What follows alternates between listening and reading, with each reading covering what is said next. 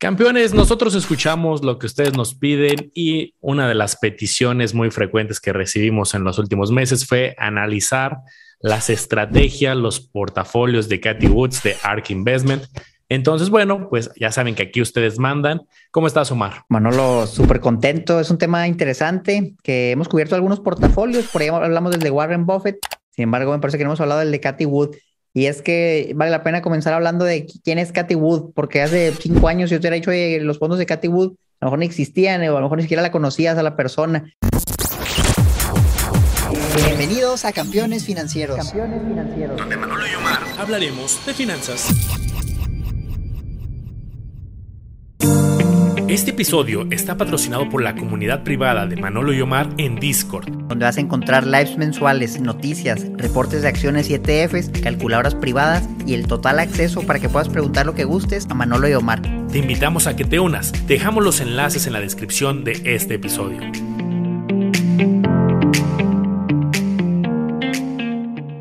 Pero cuando vino este boom de la acción de Tesla que empezó a crecer de manera exagerada, ya más de un 2000% en dos años, que es algo ridículo, empezó a salir en las noticias, yo me acuerdo, ¿no? Que esta persona cree que Tesla, cuando estaba, no sé, en 100 dólares, Tesla llegara a 1500, un número así bien exagerado. Y luego de repente llegaba, ¿no? Llegaba al valor, y no, que Tesla a 5000. Entonces se empezó a hacer muy famosa la persona, hizo su fondo y todo, empezó a juntar muchísimo dinero.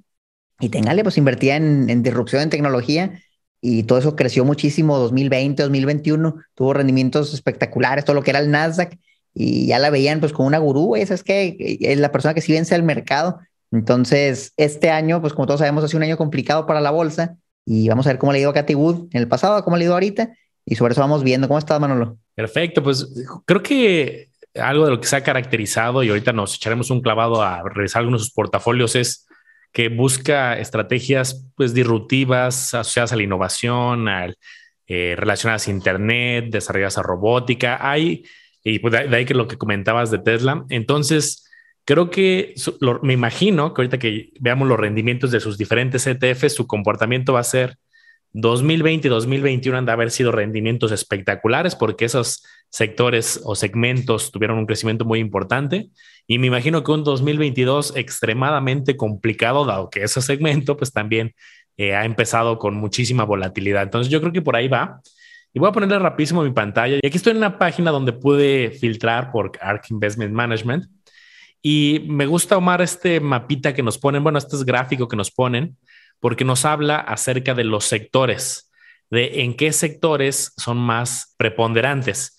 Y entonces, pues yo aquí lo que veo es un sector tecnología de la información bastante preponderante, veo algo de salud. Pues estos dos están muy, muy concentrados.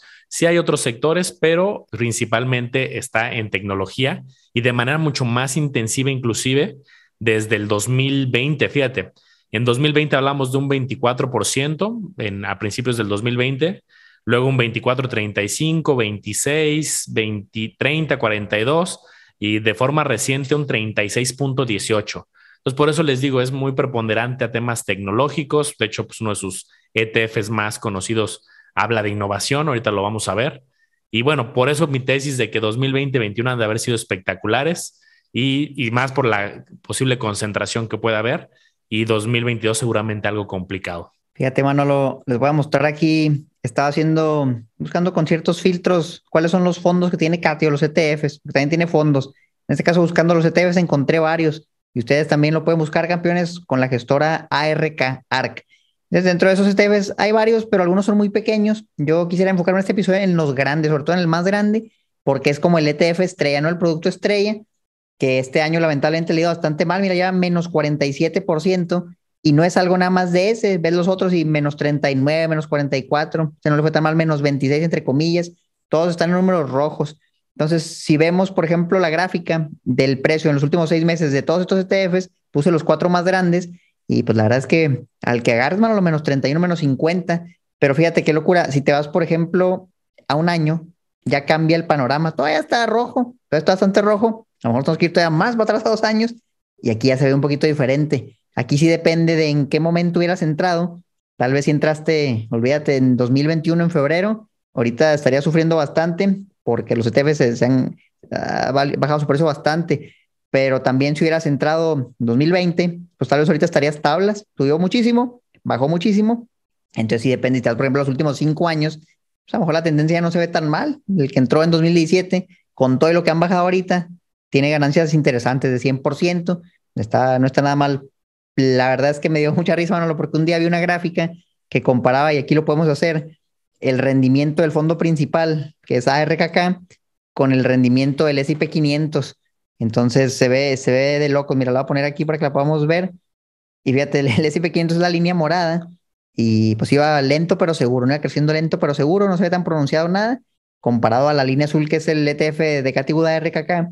Y qué locura, si tú hubieras evaluado esto en 2021, hubieras dicho, no, hombre, pues Catwood triplicó, cuatruplicó el mercado, pero si lo ves ahorita, fíjate cómo ya convergen casi donde mismo. O sea, realmente, si ves el rendimiento en objetiva de los últimos cinco años, ambos son casi iguales, nada más que uno tuvo extrema volatilidad, subió muchísimo, bajó muchísimo, y el otro también tiene algo de volatilidad, pero comparado a esto, pues no es nada, Manolo, ¿cómo la ves? Ahí déjame tu pantalla, porque hay un montón de reflexiones. ¿Podemos pasarnos a donde tenían los, los rendimientos, por favor? Porque fíjense, campeones, estamos viendo en pantalla alrededor de ocho ETFs y el que tiene en el, el rendimiento acumulado del año, el que se salva más es el que se llama ARC Space Exploration and Innovation y menos 18.57. El que sufre más es justo el de Arc Innovation, menos 47.61. No sabes, Omar, en tu grupo, en el mío que tenemos ahí a través de redes, eh, como he visto gente que comenta, este es el grupo, el gratuito, ¿no? El que está abierto a todo el público. Mucha gente dice, es que traigo menos 20, es que traigo menos 15, traigo menos 30, me voy a salir. Pues fíjense cómo es un tema de mercado. Entonces, eh, hasta la mismísima Katy, aquí, tenemos, aquí podemos ver pues cómo los portafolios y de manera generalizada, obviamente todos tienen como un eh, cierto parecido, ¿no? Seguramente si analizamos la relación entre estos, pues muchos se van a comportar, no obviamente igual porque son diferentes segmentos, pero todos son muy de innovación, de tecnología. Podemos pasarnos rapidísimo otra vez para comentarte mi reflexión de esto. Aquí eh, lo que estamos viendo, campeones, es la gráfica que puso Omar del Standard Poor's que se ve, crece, pero pues, a paso lento, pero seguro, ¿no? Y el de Katy llegó a, como dices, a más 500% en un momento. Yo creo que hay muchas reflexiones aquí, Omar. Una es lo que luego nos han preguntado mucho los campeones de la famosa toma de ganancias, en qué momento. Y yo creo que aquí hay una reflexión buena si tú te metes a un ETF, a una acción, una estrategia y tiene un crecimiento extremadamente acelerado que llega un momento que dices, es que esto ya está inclusive sobrevalorado, ya el crecimiento es atípico y no va a ser sostenible, pues imagínate que esta Arc Innovation durante forma muy repetida no, no es de esperarse, ¿no? Que tenga 500% de rendimiento, 400, como lo estamos viendo aquí en el gráfico. Entonces también se vale de repente tomar eh, ganancias parciales o cambiar de estrategia cuando algo creemos que ya ha llegado a un punto eh, de sobreprecio o está ya con arriba de nuestro precio objetivo y por eso la importancia de otros episodios que hemos hablado de hacer evaluaciones, ponerte precio objetivo, tener una estrategia. Pero sí, efectivamente ahorita ya están prácticamente casi tablas con el Standard Poor's. Fíjate, bueno, eso es un tema bien interesante porque me acuerdo en un video que subimos hace poco, había un comentario que decía, oye, Omar, es que tú, tú eres un trader, tú haces movimientos a corto plazo. Y yo le decía, no, mis inversiones son a largo plazo, pero a veces es necesario o rebalancear o tomar ganancias porque las cosas se ponen ridículas.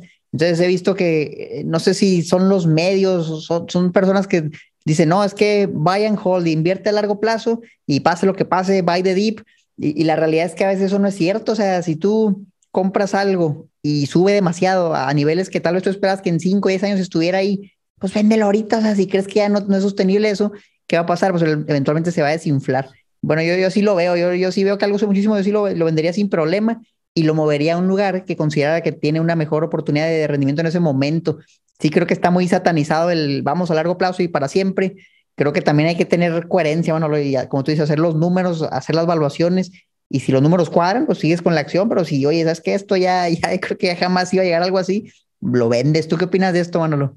Creo que diste en el punto ahorita que mencionabas en un momento que llega algo ridículo, ¿no? O sea, si hay una empresa que ha crecido mucho y tú le sigues viendo potencial de crecimiento y dices, es que si la estrategia continúa, mi misma tesis de inversión de eh, que a futuro yo veo que esto va a crecer más, se vale, ¿no? Y puedes poner ahí un stop loss, puedes hacer ventas parciales, hay muchas técnicas, Pero yo creo que cuando algo estás muy firme de que a futuro va a seguir subiendo, pues no está mal mantenerte, ¿no? Y como dices, promediar.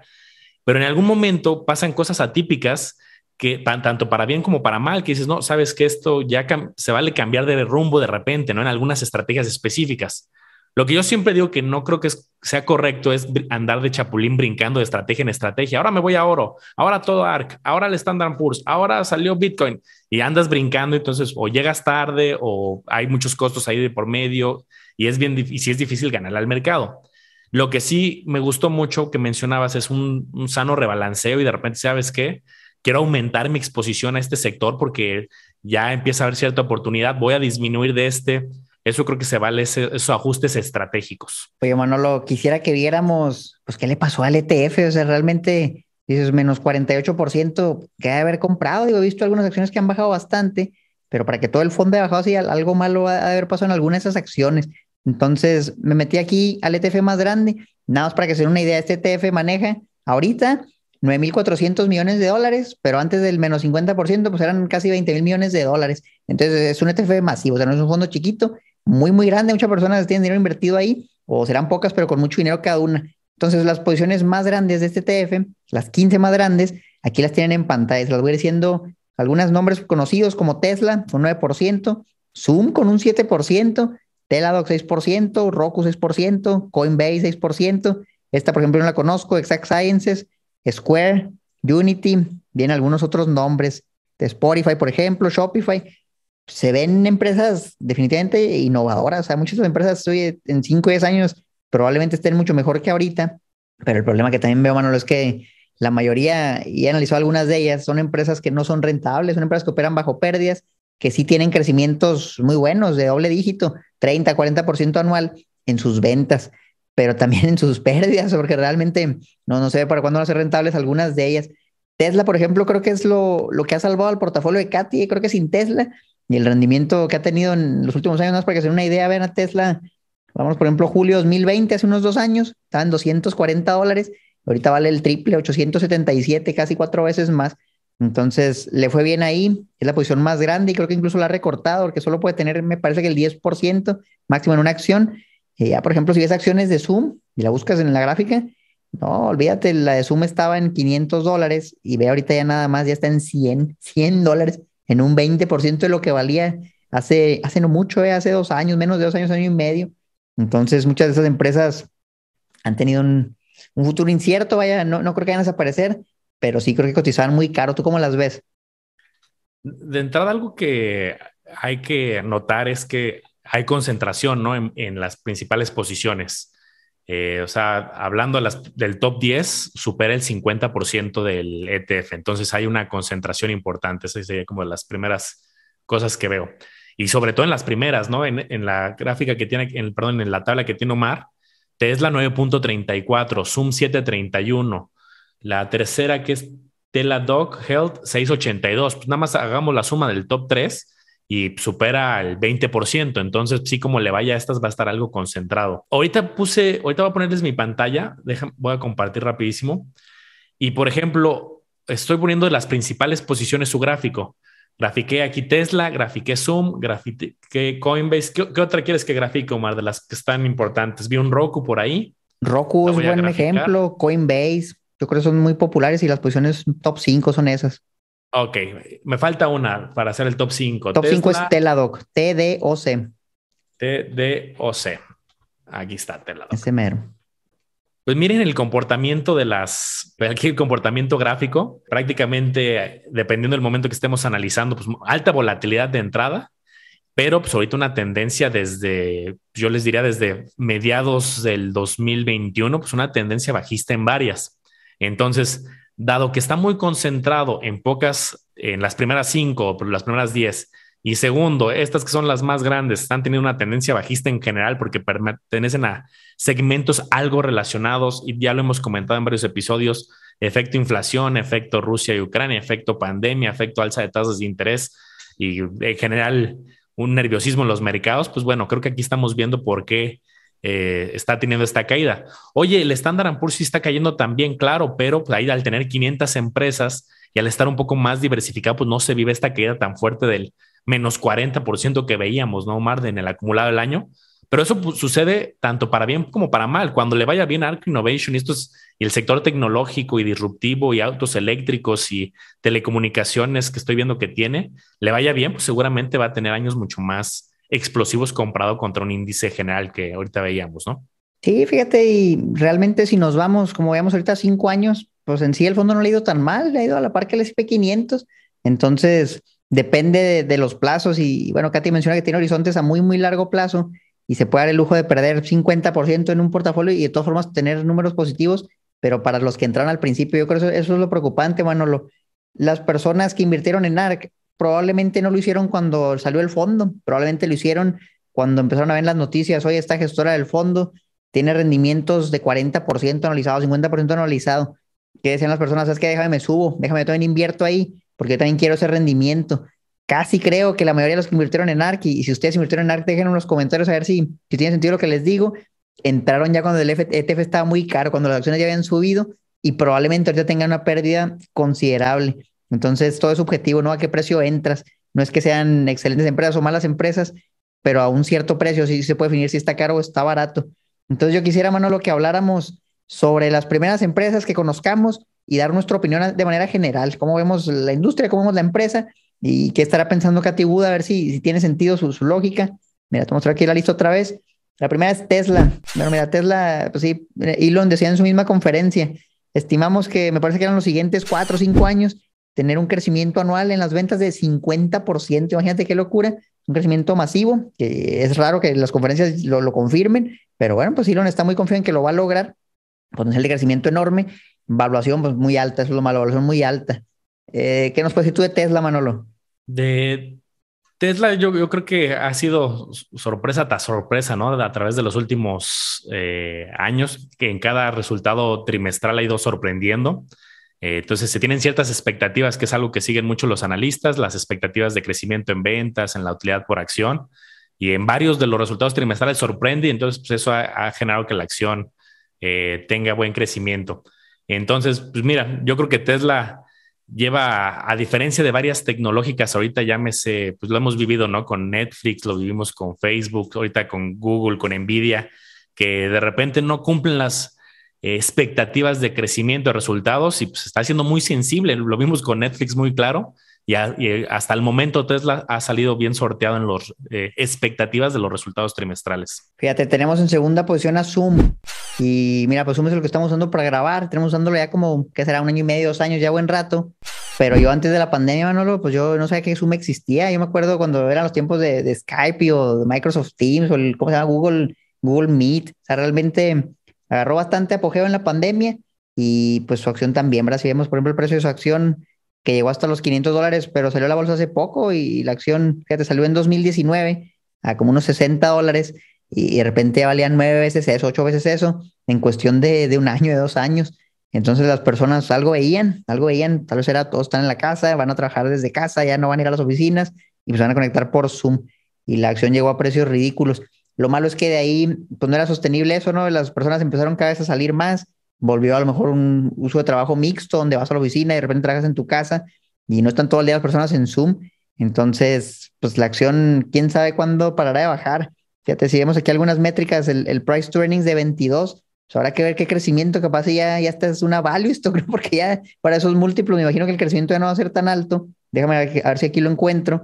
Pero hace dos años, pues esta era una empresa de, de crecimiento masivo. Entonces, fíjense cómo también muchas veces invertimos en una empresa pensando, pues que esta es una empresa de crecimiento, es una growth stock, va a crecer muchísimo y por eso estoy invirtiendo. Y el día de mañana todo cambia, cambian las cosas, cambia la economía. Y ahora resulta que es una empresa que está buscando porque cotiza barato y, tiene poquito crecimiento. Ve nada más que, que locura esta gráfica de las ventas, hasta se ven, se ven verticales, no es raro ver algo así, pero son empresas relativamente pequeñas. Nada más, fíjate, de 2019, 330 millones de dólares vendían y dos años después lo multiplicaron por 10, por 11, a 4 mil millones de dólares. Y sus ganancias también crecieron, esto es que crecieron bastante bien, nada más crecimientos exagerados del 130% año con año. El problema es que hasta cuándo, hasta cuándo llegas a eso. Y si ves, por ejemplo, los pronósticos del crecimiento de las ventas para Zoom, ya estamos hablando de 11%, de 12% en los siguientes años, pues ya llegó algo más razonable. probablemente imaginaría yo que por eso el precio se desplomó, cotizaba demasiado caro, se acabó, esto lo hemos visto en incontable número de empresas, se acabó ese crecimiento exagerado y ¿qué pasa? Pues la acción se desploma. Siempre menciono el caso de Netflix, pero es que es un, ejemplo icónico y lo, sigue bajando todavía. Cómo todo puede cambiar, ¿no? Bueno, el crecimiento afecta definitivamente a la evaluación de la empresa, lo que los inversionistas perciben de ella y cuando no hay crecimiento, muchas veces el inversionista dice, ¿sabes qué? Me voy a otro lado. Que como dato curioso, hoy estamos grabando el día de que Facebook creció un 17%, si no mal eh, tengo el dato. Y, este, y hace un mes y medio estábamos hablando de la queda del 25 y luego tuvo más caídas y ha sido una, un periodo de altísima volatilidad. Y hablando ahorita justo de Zoom, les pongo aquí tanto mi pantalla para también eh, profundizar un poco en lo que dijo Omar es que el punto más alto que mencionabas de casi los 600 dólares, creo que va a ser un día que si alguien que trabajara en Zoom estaba escuchando esto, así hasta su corazón se le va a, va a empezar a latir un poco más lento cuando hablo del 19 de octubre del 2020. Y el crecimiento antes de Zoom, 120 dólares, 90 dólares y de repente 600 dólares ese 19 de octubre. Yo creo, pensando que, que, está, que estábamos pensando en octubre del 2020, Mario. Yo, me acuerdo que era el momento como del pánico, que ibas a los centros comerciales y estaban cerrados. Era el momento en que la gran mayoría estaba en home office, las mismas autoridades no permitían que pues, eh, eh, siguiera el ritmo de home office. Y ahorita pues ya la situación cambió y aparte la competencia se intensificó. Yo, yo ahorita veo cuando me invitan a alguna conferencia, alguna plática, por ejemplo, mucho en, eh, en empresas, o sea, llegar a, dar una plática en una empresa, muchos, por ejemplo, usan Microsoft Teams porque ya tienen la paquetería de Office y no están pagando la de Zoom, sino pues tienen como los mismos convenios o ya algunas licencias con Microsoft. Eso me pasa mucho, tío, cuando estoy viendo empresas o algunas universidades en específico.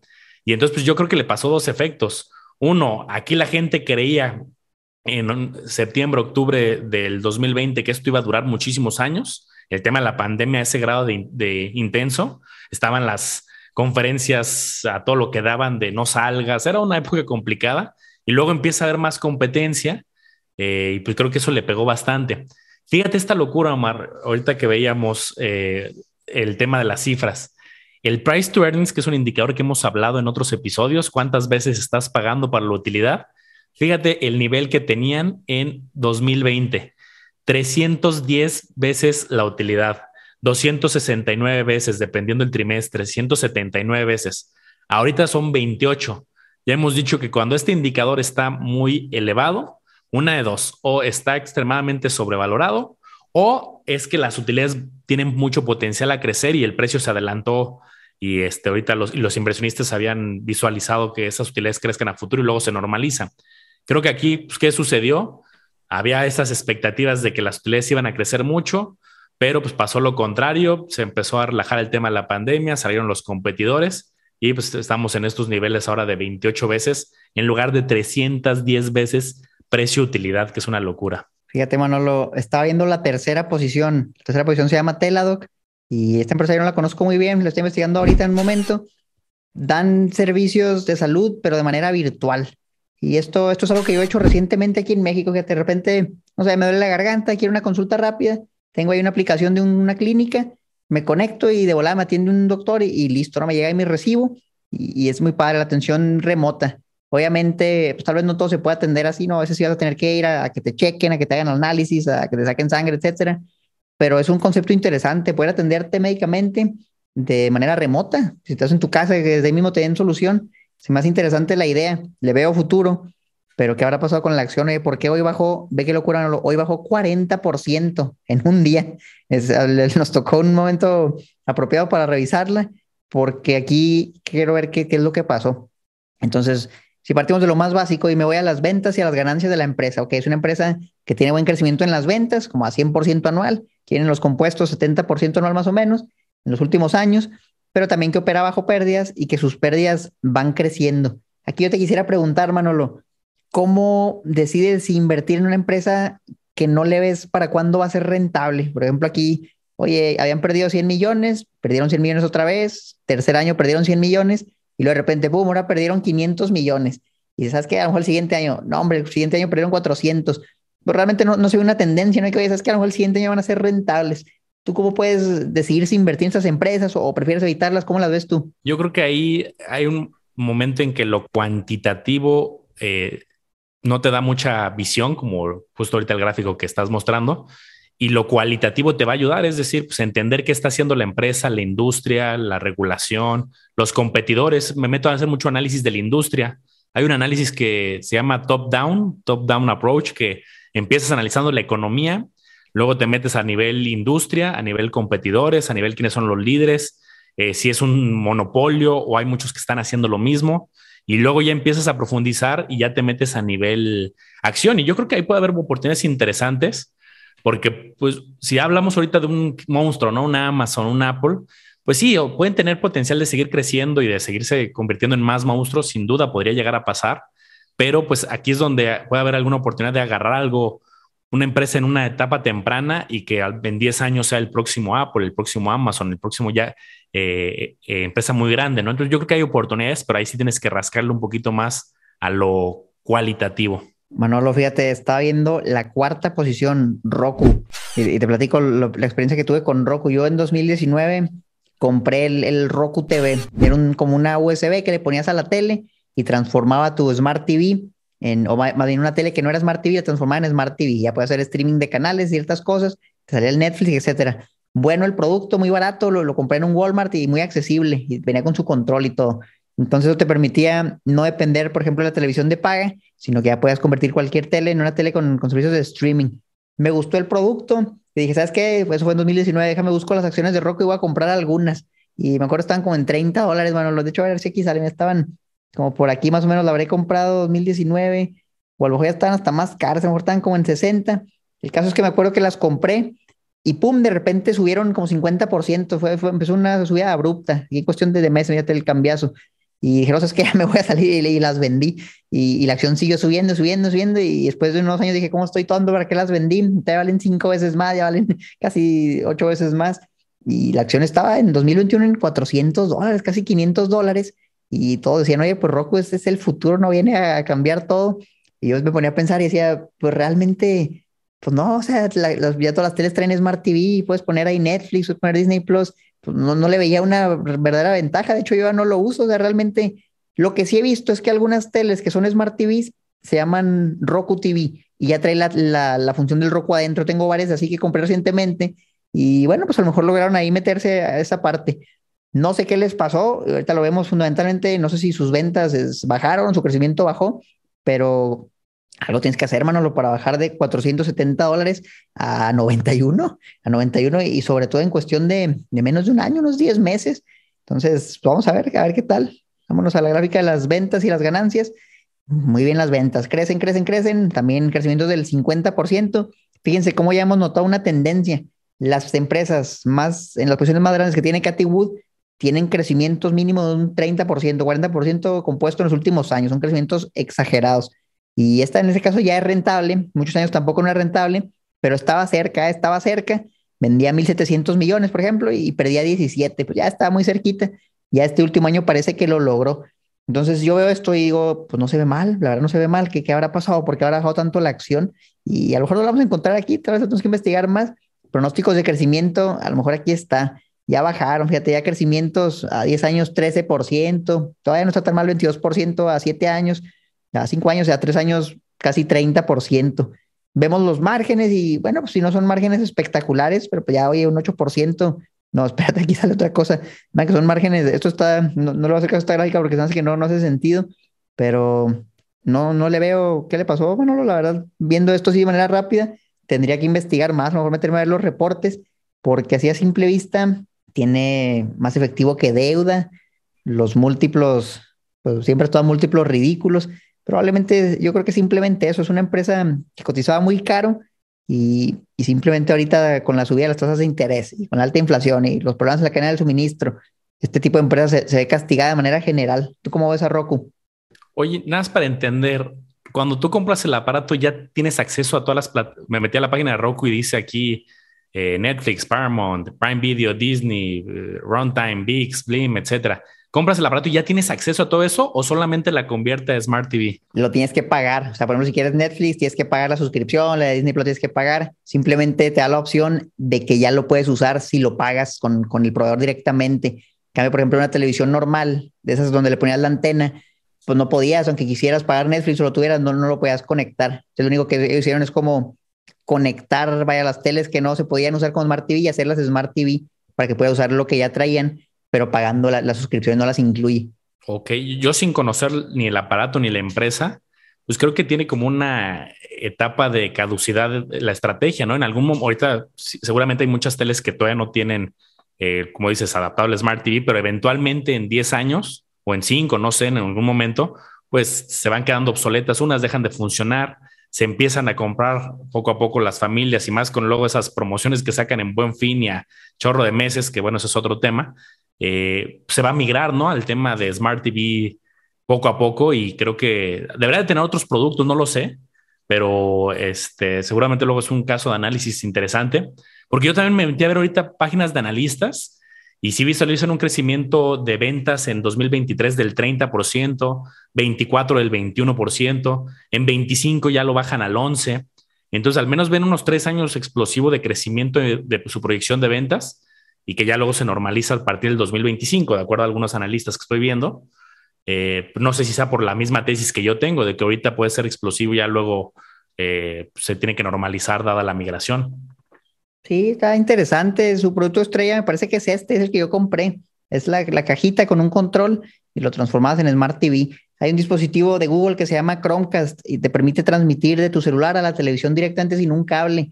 Nada más que ese está bien caro. Yo me acuerdo, el, de HD valía de unos 60, 80 dólares y este ya lo incluye el Roku, también lo, puede hacer así. Entonces, digo, está bueno el aparato. No sé qué tan sostenible sea que dependan mayormente de esto, porque ya la verdad es que las televisiones han bajado muchísimo de precio, Manolo, y ya casi todas son Smart TV. Ya de hecho es raro que encuentres televisiones que, no son Smart TV si vas a, tiendas de electrónicos populares.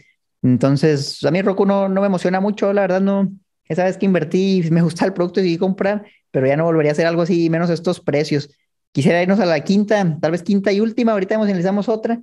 Coinbase, Manolo, y esta va a estar buena porque Coinbase, para los que no lo conocen, es el exchange de criptomonedas más popular de Estados Unidos. Y Estados Unidos, ustedes saben que es donde se mueve mucho dinero. Entonces, nos podemos meter a la página coinbase.com. Por ejemplo, en el Super Bowl, me acuerdo que pusieron un anuncio, Manolo, que era nada más un código QR, muy popular, se hizo, no había nada, nada más un código QR, y tantas personas lo abrieron que la página de Coinbase se cayó. Y hacía mucha burla de ellos, ¿no? Que invirtieron no sé cuántos millones de dólares en el anuncio para que la página se cayera. Pero bueno, pues tuvo buena atracción entonces, en Estados Unidos, las opciones que tienen para invertir en criptos están más limitadas y ciertos exchanges tienen que sacar como su versión para Estados Unidos. Por ejemplo, Binance Estados Unidos, FTX Estados Unidos, y en este caso, pues está Coinbase, que, que yo creo que es de lo mejor que hay en Estados Unidos. Si tú le vas al mundo cripto, te, te gusta, quisieras invertir y tal vez incluso tienes algunas criptos y te quieres beneficiar, y esto creo que lo he mencionado en algún episodio, de las personas que compran criptomonedas, porque aquí ellos cobran una comisión si tú compras y también si tú vendes. Entonces, independientemente si las criptos bajan y tú vendes, ellos también están cobrando algo. Si bien cobran un porcentaje del monto total y ganan menos cuando las criptos valen menos, en teoría, si tú vas a comprar 100 dólares de Bitcoin, a ellos no les importa si el Bitcoin está a 40 mil dólares o 60 mil, porque tú vas a comprar los mismos 100 dólares. Entonces, creo que es una manera de que tú te puedas beneficiar de las criptos aunque bajen. ¿Tú cómo ves esto, Manolo? Pues de entrada, relacionado a lo que dices, traen márgenes bárbaros. Eh, voy a poner rápido también mi pantalla. Y los márgenes, sabemos que las empresas de servicios, a diferencia de algunas de productos, suelen en general, dependiendo obviamente del segmento, el sector, industria, pues tener márgenes mucho más altos. Pero pues aquí viendo los márgenes netos, son una barbaridad, ¿no? 46.2. Obviamente acaba de empezar, hay poca historia, pero pues los márgenes son, pues, como dices, al final ellos sí invierten en infraestructura, en tecnología, seguramente mucho en temas legales, pero pues hay márgenes de ganancia eh, bárbaros. Luego, luego me metí a ver si está operando bajo utilidad. Este, aquí me fui a ver el beneficio neto y pues desde el 2020 ya tenían un arranque con 322 millones y luego 3.624 millones ya en los últimos 12 meses, ¿no? Creo que aquí el tema eh, muy relacionado va a ser la legalidad, lo que vaya haciendo la SEC. Me imagino que la volatilidad de Coinbase va muy relacionado al, también al tema justo de eh, lo, lo, que digan los reguladores. Curioso, y me acuerdo que tú le diste, corrígeme si me equivoco, Mar, yo no le di tanta cobertura, no sé si tú participaste en el, o algo, algo había visto que tú tenías de más uh -huh. conocimiento del, en la IPO, y salió un, un IPO muy, este, pues creo que demasiado ambicioso y luego, luego tuvo sus, retos y caídas, ¿no? Sí, no, a mí esta acción, yo desde que salió a la bolsa me gustaba y compré acciones y fui promediando. Las vendí hace tiempo, todavía antes de que tuviera una gran caída, las vendí como por octubre el año pasado. Y, y dije, ¿sabes qué? Me di cuenta que me iba mejor nada más comprando las criptomonedas y conservándolas que comprando la acción de Coinbase. Y, me di cuenta que el precio estaba directamente relacionado al precio de las criptos. Eh, es un ejemplo sencillo. De hecho, a ver si lo puedo graficar. Déjame ver si sale aquí. Ah, aquí lo puedo comparar contra el Bitcoin. Ándale, si podemos poner, por ejemplo, la gráfica del Bitcoin, que es la cripto más popular, y la de Coinbase, yo noté que había cierta similitud. Y usualmente, si el Bitcoin iba subiendo, las acciones de Coinbase subían. Entonces, como que dije, ¿sabes qué? No, no le veo tanto caso en tener dos activos que, que están relacionados muy directamente. Fíjense cómo es muy, muy parecida. Es una línea, si bien no es idéntica, sí tiene cierto seguimiento a la tendencia. Una baja, la otra baja, una sube, la otra sube. Entonces dije, no, mejor voy a conservar las criptos nada más. Veía mucho riesgo, eh, justamente en lo que mencionaban, el tema legal. Y es que aquí el día de mañana, si el gobierno dice algo, pues en este caso llega la SEC en Estados Unidos y te dice, ¿sabes qué? Ya no puedes ofrecer cripto, ya son ilegales. Pues olvídate, el negocio se cae y se, se evapora. Entonces, para mí ya no vale la pena tanto riesgo. Y si, por ejemplo, el gobierno de Estados Unidos dice lo mismo, ¿sabes qué? Las criptos son ilegales, pues yo ya tengo mis criptos en un exchange que no es de Estados Unidos y las puedo sacar y puedo hacer algo con ellas. Entonces, le veía mucho riesgo, sí me gusta y, y mira qué volátil el precio, la verdad es que es una locura. Les quisiera mostrar esto rápidamente. Pero, qué, bárbara relación es, es súper curioso este hallazgo y perdón, te, puse primero los futuros de Bitcoin y bueno, al final son temas relacionados. Está, está muy interesante esta relación ¿eh? que existe entre el exchange y directamente. O sea, sí tiene sentido, obviamente, pero eh, está muy curioso. Sí, no, curioso. Y fíjate, algo también bien curioso es que cuando ves los múltiplos de evaluación de esta empresa, no me vas a creer, pero cotiza a un price to earnings de 8, de 8, ándalo. Entonces es algo que me dice, oye, Mar, ¿qué onda? Pues esta acción cotiza, cotiza muy barata. Aquí está, el P ratio. Bueno, es que ni hay historia, pero es 8.8 actualmente. Entonces uno puede decir, ah, pues es que no crece nada, tiene un poquito de crecimiento. Pero si te vas, por ejemplo, a ver los crecimientos históricos, ah, no nos va a salir nada. Bueno, podemos ver las ventas y fíjate, de 500 millones al doble, a 1.2 mil millones y de repente a 8 mil millones. Es un crecimiento ridículo y, las ganancias también crecieron. Siempre ha sido rentable la empresa, entonces lo malo es que esto es muy volátil y el día de mañana pueden salir y esto puede ser la mitad de las ventas. La verdad es que dependen mayormente de la comisión. Yo cuando lo investigué me di cuenta que mayormente su ingreso es la comisión que cobran y esa comisión al rato no va a ser competitiva y van a venir más exchanges y te van a cobrar. Yo conozco, por ejemplo, uno que no te cobra nada de comisiones, se llama FTX y también se puede usar en Estados Unidos. Entonces, si las personas ven, oye, aquí en Coinbase me cobran caro, ya no me cobran nada, pues probablemente se van a, migrar. Si veo el riesgo alto, no, no le veo. La única ventaja es tal vez que fueron de los primeros en aparecer, en crecer en Estados Unidos, pero siento que eso ya se está acabando. Entonces, no me sorprendería. Ahorita la acción está en sus mínimos de las últimas 52 semanas, si no es que el mínimo histórico y, no me sorprendería que siguiera bajando. Tengo ahí una notificación de, Yahoo Finance y todos los días Manolo me llega, Coinbase llegó a su mínimo de 52 semanas y lo siguiente, Coinbase llegó a su mínimo de 52 semanas y me ha tocado ver cómo, cómo ha estado cayendo considerablemente. Entonces, ¿qué ve Katy Wood aquí? Pues me imagino que el tema de las criptos se le hace interesante. A, mí la acción sí me gusta. Que creo que pues, los fundamentales no son malos, pero siento que hay mucha volatilidad en los mismos. Hoy se ven bien, mañana a lo mejor el perro no es de 8, a lo mejor es de 50 entonces, para mí, en, estos, en este ambiente no se me hace tan atractivo. En un ambiente donde las tasas de interés están en cero, probablemente sí, por eso la tenía el año pasado, pero ahorita sí creo que mm, hasta las criptos, mano, les, ha pegado todo esto. Las criptos, si se ponen a ver, están en, el Bitcoin ya no sube desde los 40 mil, lleva rato ahí. Quién sabe si va a volver a subir. ¿Cómo ves Coinbase y las criptos en general, Manolo? Yo lo que quiero hacer, War, eh, déjame poner otra vez mi pantalla y ahorita le quiero echar un ojo si, por ejemplo, había qué tanto tiene relación el portafolio. Esta información está un mes desfasado de lo que tú mostrabas. Esto está a marzo del 2022 y quería ver como el grado de exposición. Dije, me voy a meter aquí a su documento legal para ver el grado de exposición, por ejemplo, a este tipo de segmentos, ¿no? Buscar un blockchain. Y aquí está en cuarto lugar con un 6.8. Y en general, pues los segmentos que, o las industrias que están acá, pues se ven bien interesantes sabiendo este apertura que tienen de cloud computing, digital media, e-commerce, blockchains, temas de genes, de big data. Eh, yo nada más de leer este listado digo, oye, qué interesante ETF, creo que son algunas industrias que están pues disruptivas. El blockchain, como ahorita mencionabas, pues no pesa tanto, tiene un peso del 6.8, seguramente por ahí habrá algo mejor otras empresas que también son asociadas, pero creo que el gran tema, Omar, aquí, y porque nos podríamos seguir metiendo entre acción y acción, es pues muchos de estos sectores, como lo comentaba al principio, tuvieron un crecimiento exponencial, brutal en 2020-21 y ahorita pues está viviendo por la coyuntura y por muchas otras cosas que hemos comentado, pues una tendencia a la baja fuerte, ¿no? Bueno, pues lo revisaremos. Si les gusta campeones este tipo de formatos, podemos en seis meses, en un año, volver a hacer un video de ARC y ver dónde está en ese momento. No, mi conclusión sería, no es que sea un ETF malo porque ha bajado 50% en lo que va el año y no es que sea un ETF bueno porque subió 500% en los últimos cinco años antes de la bajada. Realmente, mm, yo lo que los invitaría a hacer es que vean lo que hay adentro, que vean, me gustó mucho lo que hicimos ahora porque empezamos a ver las posiciones más grandes y eso me gusta hacerlo cuando compro un ETF, revisarlas más a detalle, empezar a ver, oye, es que me gusta la tendencia, me gusta el sector y ah, mira, ahí están los rendimientos históricos, lo está poniendo Manolo y fíjate, por ejemplo, todavía si te vas tres años, 13%, pues no está mal, cinco años, 24% anualizado año con año, desde que lo hicieron 19%, ahora está bien, o sea, eso vence a la mayoría de los fondos y tal vez ahorita, y eso es nada más un tal vez, ya el fondo ha caído bastante. Vimos que cayó 50% prácticamente en, lo que va de, que viene siendo ahí lo que va del, más o menos en un año, 44%. ¿Qué tal si nosotros entramos a un precio ya más bajo? ¿Será buena opción o no? Yo creo que todavía no, yo creo que todavía le falta caer.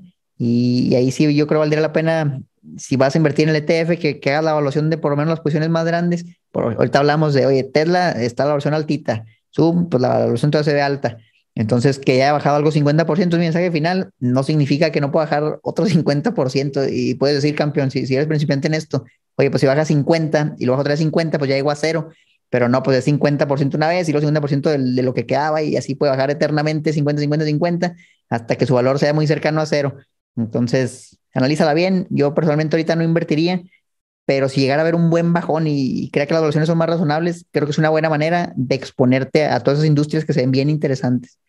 Sí, mi reflexión va a ser muy similar. ¿eh? Hay industrias que me encantan aquí, que le veo potencial a 10 años, bárbaro. Hay varias que, que, me gustan, pero también ¿eh? a mí no todas las empresas me, me, parecen tan atractivas, ¿no? A lo mejor ahorita veíamos el caso de Zoom, ¿no? No sé, tengo mis dudas. Este, aquí cada quien hará sus tesis, pero creo que sí está interesante los sectores y hay más, ¿eh? hay más ETFs Aquí está el, estamos viendo el, más importante que enseñaba Omar por el tamaño de activos, el market cap también, pero pues está versión innovation, eh, robótica, versión de innovación, exploración del espacio. Entonces creo que hay cosas interesantes, echarle un ojo. Oye Omar, pero creo que la pregunta obligada que nos van a hacer es, oye, ¿y cómo le hago si quisiera invertir en esto? Porque ya lo busqué en GBM, en Cuspid y no me sale. Eh, ¿qué, ¿Qué le dirías aquí a los campeones? Muy buena pregunta. ¿eh? Y este tipo de activos, como son ETFs de gestión literal activa, ellos no cotizan en el SIC, en el Sistema Internacional de Cotizaciones, no manejan ese tipo de ETFs y nunca los va a ver. Ah, he visto que algunos dicen, no, es que tienes que esperar a que lo traigan. No, los de gestión activa no los traen, solo son de gestión pasiva. Entonces tienes que buscar la manera de encontrarlo en, otro lugar. La opción más fácil que es en México, el mismo GBM tiene la parte de acciones fraccionadas y ahí sí va a salir cuáles son las contras, que puedes pagar más comisiones, que pagas más spread, puedes llegar a pagar más impuestos, chécalo con un contador y pues invertir desde 20 pesos sería el beneficio. Ahí lo puedes encontrar con mayor liquidez porque es directo en Estados Unidos. La otra es si no quieres pagar todo eso y todas las contras, que agarres cualquier broker internacional. Por ejemplo, en México sé que es fácil fondear Interactive Brokers, que si te cobran más comisiones, pues ya es otra cosa. Si te quieres ir en dólares, pues hay brokers de Estados Unidos que te reciben, un First Trade, un Schwab, de ahí accedes directo al mercado de Estados Unidos. Ya para hacer eso, yo te recomendaría que, que estuvieras seguro de lo que vas a hacer y sobre todo que ya tengas un monto considerable. Yo te diría de perdida para hacer algo así, pues unos 10 mil dólares, 20 mil dólares, porque si no, entre las transferencias bancarias y entre la conversión del tipo de cambio y todo eso, no te va a salir, vas a salir perdiendo. Pero ya con montos así de ahí para arriba, tranquilamente lo puedes hacer si te interesa invertir o en el ETF o incluso en acciones que tal vez no encuentras todavía en México. O algo que me ha pasado, Manolo, es que de repente veo una acción, la veo que está en el SIG, me gusta, y me doy cuenta que no tiene liquidez, no hay volumen y oye, quieres comprar 10 mil pesos de una acción y a lo mejor no puedes comprar una de, mil, entonces eso hace que pues ya sea imposible invertir desde los medios normales, pero todas estas opciones que les menciono pueden ser la alternativa a eso. Así es, pues, pues creo que gran episodio y mientras más inversionistas se vayan sumando a la bolsa de valores, pues seguramente iremos viendo más instrumentos. Este pues tiene sus temas, como dice Omar, legales que el SIC no, no permitiría en este momento, al menos de que haya alguna reforma pero este, seguramente algunas empresas se van a ir sumando. Y ya nada más me queda agregar, Omar, pues que se unan a Omar Educación Financiera, el lago de los business y campeones financieros en todas las redes. También tenemos nuestro grupo de Discord, donde ahí tenemos eh, sesiones en vivo directamente. Tenemos ahí algunas sorpresas, unas herramientas, una sección de noticias tempraneras que les mandamos todos los días. Entonces, bueno, pues las puertas están abiertas. Bueno, campeones, pues cuídense mucho. Nos vemos a la próxima.